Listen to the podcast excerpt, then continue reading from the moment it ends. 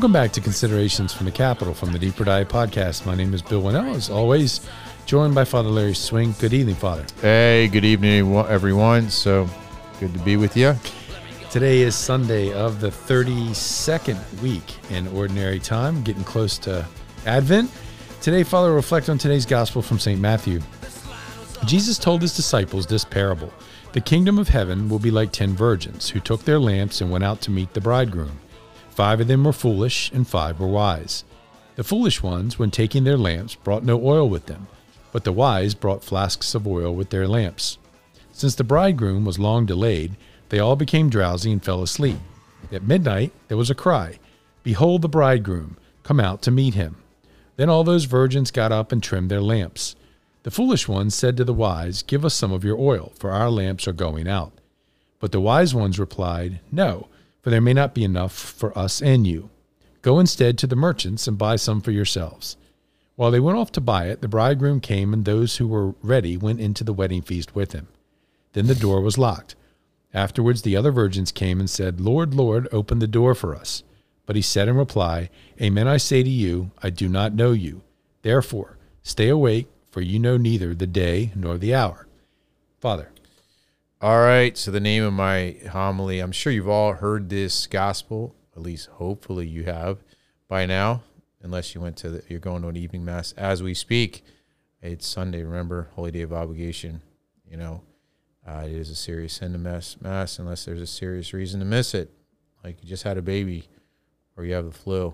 Okay. Otherwise, you should have been there. But the name of my homily would uh, was is uh, make sure you put some oil in your backpack. So, the three points we're going to meditate on today, uh, maybe you're listening to this on Monday, that's fine, is put some oil in your bag. Number two, personal stashes cannot be shared. And three, procrastination is a bad idea. As we get closer and closer to the end of the year, the readings are, as I've been saying the last couple weekends, are eschatological, which means they are putting, pointing towards the end times. Uh, the Holy Father said in 2017 on this particular gospel, he asked the the question, the rhetorical question to those in the crowd at the mass, this big mass he was doing. He says, "If this was the last day on earth, am I prepared? Am I cooperating with God's grace?" It's a good question for the Pope to ask, for all of us to ask. For that matter, is he? Are we cooperating with God's grace? Are is the Pope? Am I prepared? Are you prepared? Uh, to die if this was our last day? Well, in order to be ready, we need to first put some oil in our bags. So the first question is we have to look at what's the oil? The text from the gospel says the kingdom of heaven will be like 10 virgins who took their lamps and went out to meet the bridegroom. Five of them were foolish and five were wise. The foolish ones, when taking their lamps, brought no oil with them, but the wise brought flasks of oil with their lamps. Now we see here in this gospel that uh, there's uh, uh, the humanity is divided into two groups. One's the wise and the foolish. The wise packed oil. The foolish did not. If we were taking a trip to Florida in the summer, we'd pack shorts and sunblock. If we were traveling to Colorado in the winter, we'd pack a warm coat and some gloves. Yet our Lord says that our journey towards death, we need to pack oil. What's the oil? The fathers of the church have different opinions on this and many answers. Some say it was love, some others wisdom or holy deeds. Um, the oil of the love of God, the wisdom of God, it's God Himself. Uh, some say it's all God's treasures of Scripture, the sacraments, prayer, the church, and liturgy. It's joy, mercy, forgiveness, peace, the gift of holiness. But basically, what it is, it's grace. It's everything that gives us grace, the life of God, of Christ. It's namely sanctifying grace and that which increases sanctifying grace. And so, do we are we packing oil? Are we packing sanctifying grace? Where do we get grace? Mostly the sacraments. We get received at first baptism, and it's rekindled in confession and communion and a life of prayer, a life of virtue. So the question is, what about us? Are we wise or foolish? Put another way, are we are we procuring our provisions? Are we packing oil? Are we availing ourselves to the oil of God's good gifts, or do we have other quote unquote more important things to do. So that's the first point is we need to pack oil. Oil is anything that leads us closer to God. The second thing is personal stashes cannot be shared. The text says the foolish one said to the wise, Give us some of your oil, for the lamps are going out. But the wise one replied, No, for there may not be enough for us and you. Go instead to the merchants and buy some for yourselves. At first, the answer of the wise virgin seems to surprise us. I mean, don't Christians share? What's wrong with these five virgins? They had oil. Why didn't they give some away? Well, the point is this is there are certain things we just can't lend and we can't borrow think about in our physical lives, there are certain things we never share or we don't ask to borrow, namely someone else's toothbrush, hopefully not their deodorant. I can name other things. Yeah, cup of coffee. You don't say, "Hey, can I take a swig of your coffee?" No, you get your own. Um, you know, sharing these things carries some risk, and it's just flat out gross. We just don't do these things. But there's our Lord is saying there are certain things we simply can't borrow or lend. And, and what are these things that we can't borrow or lend? You can't borrow someone else's relationship with God. You can't borrow holiness or mercy or love or wisdom. You can't borrow someone else's prayer life. It has to be your own. Just like you tell someone to get your own cup of coffee, you can't give away your spiritual life. It's between you and God alone. In other words, we can't park on someone else's meter. And the other thing we can't share is our particular judgment. When we die, that is not going to be about what my mom did, what my dad did, what my brother and sister did, what my pastor did, what my friends did, what other holy people did. God's not going to ask, what did they do? He's going to ask the question, what did you do? The particular judgment is a, is a personal encounter with God when we die the Catechism, when speaking about the particular judgment, says each man, we can put in there, or woman, receives his eternal retribution in his immortal soul at the very moment of his death. In a particular judgment that refers his life to Christ, either entrance into blessedness of heaven through a purification, which we talked about a couple weeks ago, pure purgatory, or immediately to heaven, or immediately everlasting damnation. I don't know if you've ever had the grace or the opportunity to be at the bedside of a dying person and see them pass. But something really powerful and mysterious happens at that moment. Every human person, believer and non believer, oil or no oil, meets God face to face. And at that moment, Jesus judges the soul. We better have our own oil and we can't borrow for someone else because they won't be there to give it. And it says, John of the Cross says, that evening of our life, we shall be judged on our love. You know, it's interesting. A lot of times when people come to fun- to prepare for funerals, uh, and usually some, let's just say, for instance, you know, the person was a, a very holy, uh, church going, virtuous person that really did live for others out in society, did what they could to make the world a better place in their neighborhood and their jobs, you know, was charitable, gave of themselves, generous, you know, you name it, prayerful. Then they die, and, and the family comes to prepare the funeral. And I would say about 85% of the time, it's a very uncomfortable conversation for the, between the priest and the people because the priest doesn't recognize the people of the person that they're burying. And remember at the end of the gospel, Jesus says, I don't know you. And it's kind of what the priest says to the people I'm sorry, I don't know you. And, and, and I think, too, some people think that because their grandmother or their mother or their father was a holy person, in other words, they get some kind of partial credit for that when they die. It's not how it works. They'll say, my, my grandmother used to go here and was a big part of this place, this church. Well, that's great. But when you die, it's not going to matter. God's not going to ask you what your grandmother did. God's not going to ask you what your mother did. God's going to ask what you did. It says in today's gospel, give us some of your oil, for our lamps are going out. But the wise says, no, for there may not be enough for us. I remember one time I was inviting a, a man, a man to a, uh, Bible study I was doing a couple parishes ago, and I was all excited about this Bible study I was doing for men. It was just you know for the guys, and there's a guy walking his dog around the parking lot, church parking lot. He's on the church parking lot, so I assume he was Catholic.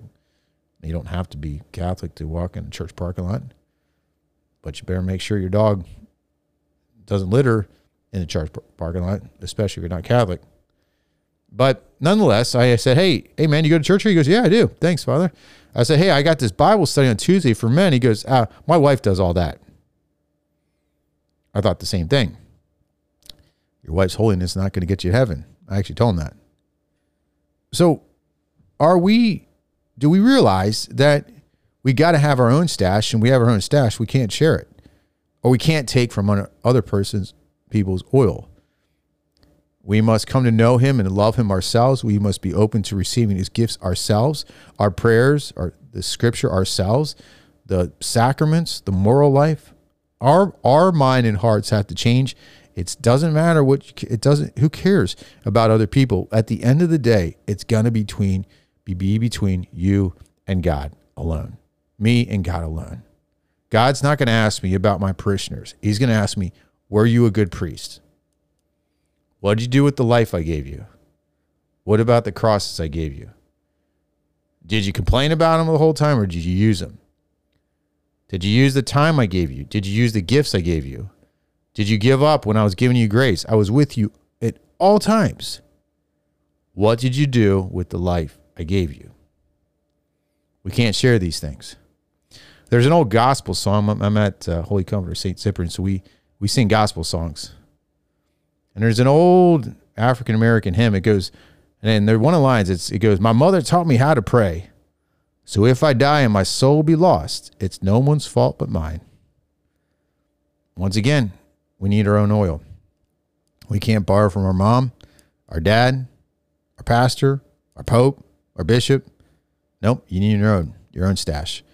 And here's the other thing: there's certain things in your own stash you can't share with anyone else. Is between you and God. That's a personal thing, like a toothbrush. Procrastination, the third P, is perilous. The text says, while the five virgins went off to buy the oil, the bridegroom came. Those who were ready went into the wedding feast with him. Then the door was locked. Afterwards, the other virgins came and said, Lord, Lord, open the door for us. But he said and replied, Amen, I say to you, I do not know you. Therefore, stay awake, for you do not know neither the day nor the hour. In the end, our wisdom goes with us and our foolishness catches us. The foolish virgins scrambled at the end to get what they needed, but it was too late. The door is barred. And there are certain things that we can't procrastinate with. What needs to happen before we prepare for our judgment? Well, we've already covered this. We need to have our oil in our backpack. St. Alphonsus Liguori says, How great shall be the joy of the soul when at death she hears from Jesus Christ these sweet words Well done, good and faithful servant. Because thou hast been faithful over a few things, I will place thee over many things. Enter into the joy of the Lord. Matthew 25, verse 21. But equally great shall be the anguish, he goes on to say, in despair of the guilty, so that shall see herself driven away by the judge with the following words Depart from me, you cursed, into everlasting fire. Oh, what a terrible thunderclap shall sentence be to her. We don't want to look back with regrets and say, I should have, and could have, I would have. We need to be ready. That's what the gospel says. You know, Steve Jobs died in 2001, one of the richest, richest men in the United States of America, arguably in the world. He had a liver transplant and was suffering from pancreatic cancer. In his last days, they uh, asked him what were his, two, his biggest regrets. And he mentioned two regrets. And regret number one was not treating his cancer sooner. He regretted ignoring his health. He knew he was going south and he could have sought, you know, modern medical procedures earlier before it's too late, but he said he struggled with hubris and I can handle this on my own. But the second, well, the second thing he mentioned, but I think it was his primary regret, was the following. He said, not being there for my kids.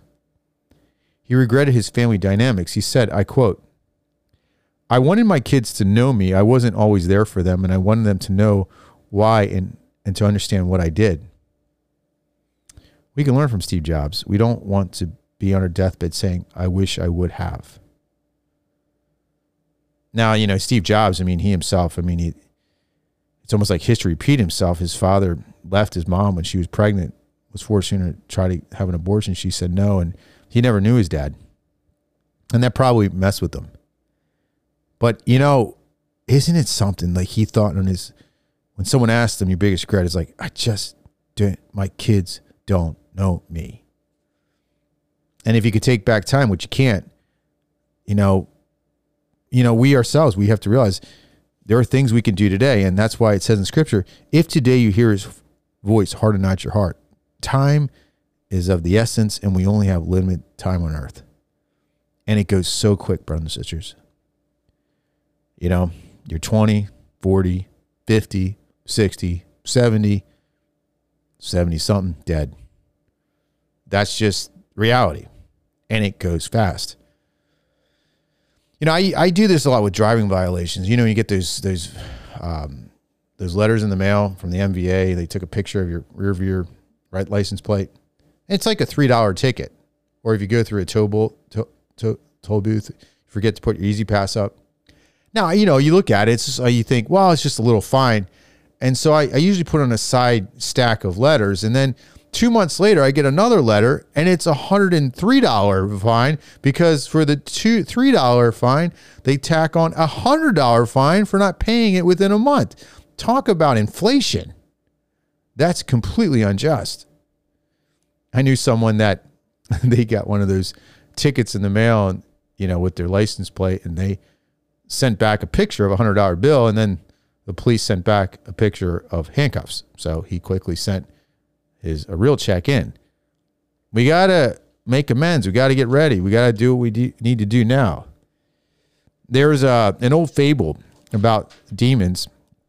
And they were apprentice demons. They were young, coming to earth to finish their apprenticeship. And they were kind of doing their final exam. They were talking to Satan, the king of the devils, about their plan to tempt and ruin humanity. The first said, I- I've got it down. I will tell them there's no God. The devil said, No, that's not going to work. People know there's a God. If you've got the use of reason, you'll figure it out. There's a God. The second one said, Well, I'll tell them there's no hell.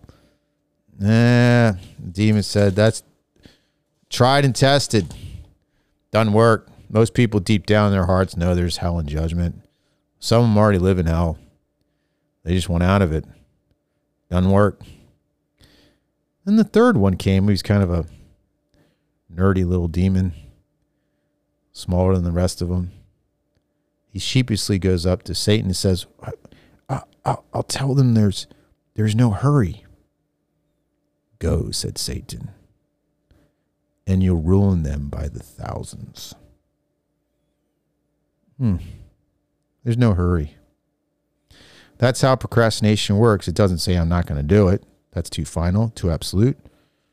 Rather, procrastinate says, I'll get around to it later. There's five virgins. They weren't like bad girls. They just weren't ready. They were doing things they shouldn't maybe shouldn't have been done, or they weren't prepared, they didn't have things ready.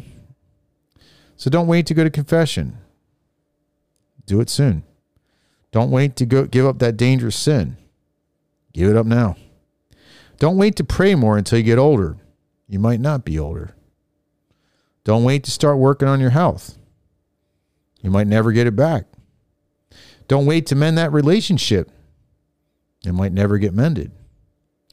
Get your oil and put it in your bag.